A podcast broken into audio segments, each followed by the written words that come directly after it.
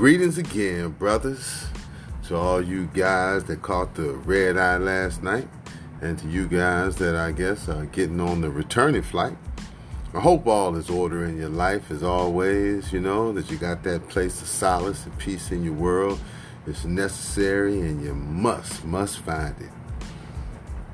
Before we go any further in our story, you know, I was thinking that we might want to go into a few distinctions that I've been thinking about lately.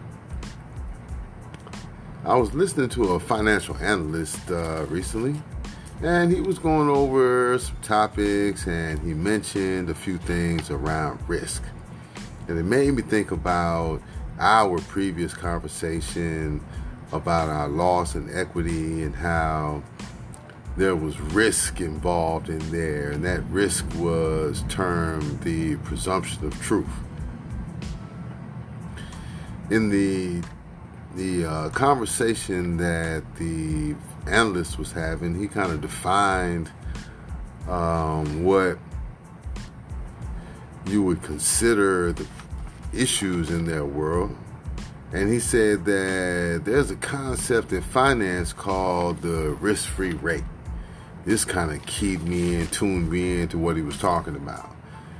And he continued to say that, um, in general, that is a fallacy, the idea of this risk free rate. Because there's always risk. And without risk, there's no reward in their game, let's call it.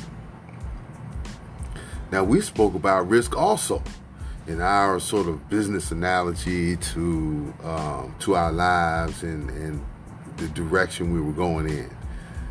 Um, and there's a seemingly distinction in the two ideas of risk as I presented it and as the financial world defines their uh, risk.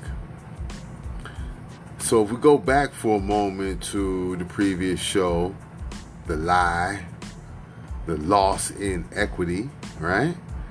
Um, risk was brought up as a consequence of presuming truth, taking in the words of another as truth,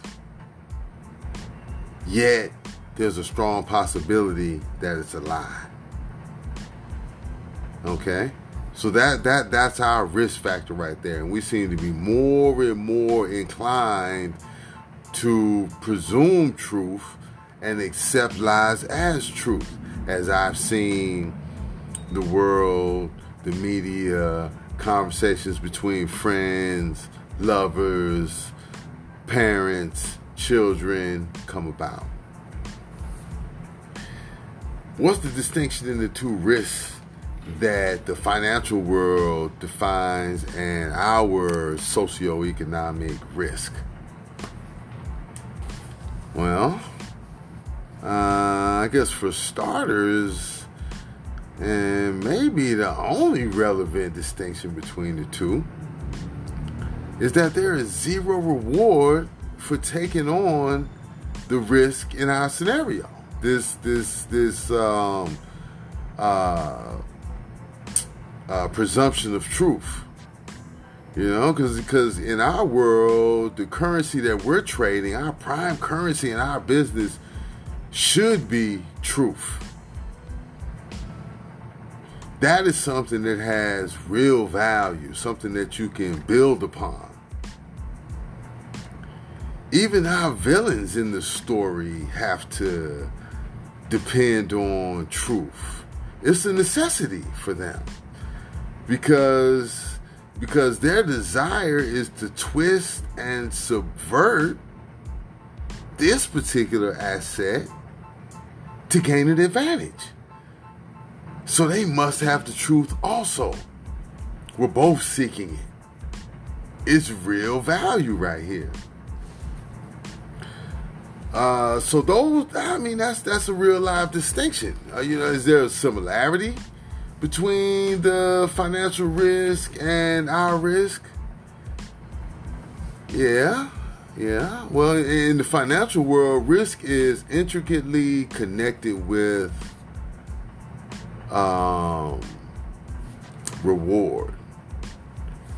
Let's say, okay definitely intricately connected with reward.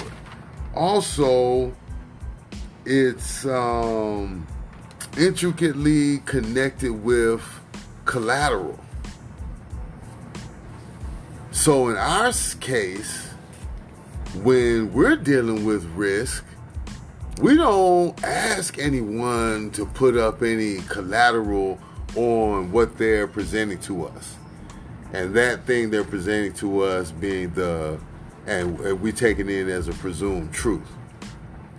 So there is a similarity of necessity but not a similarity of system that takes in account this risk in our world and allows us in some way to offset that burden.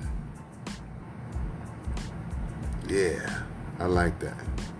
So that's what we need. We really need to focus on a system that will help us to offset our risk of taking on the burden of presumed truths within and outside of our communities across the board, at least until the value of our words rise. And now I'm speaking of the business that is interacted in between brothers. And I think that will make for an interesting show to come. So until we sit down together again, keep it in order, be strong and be peaceful.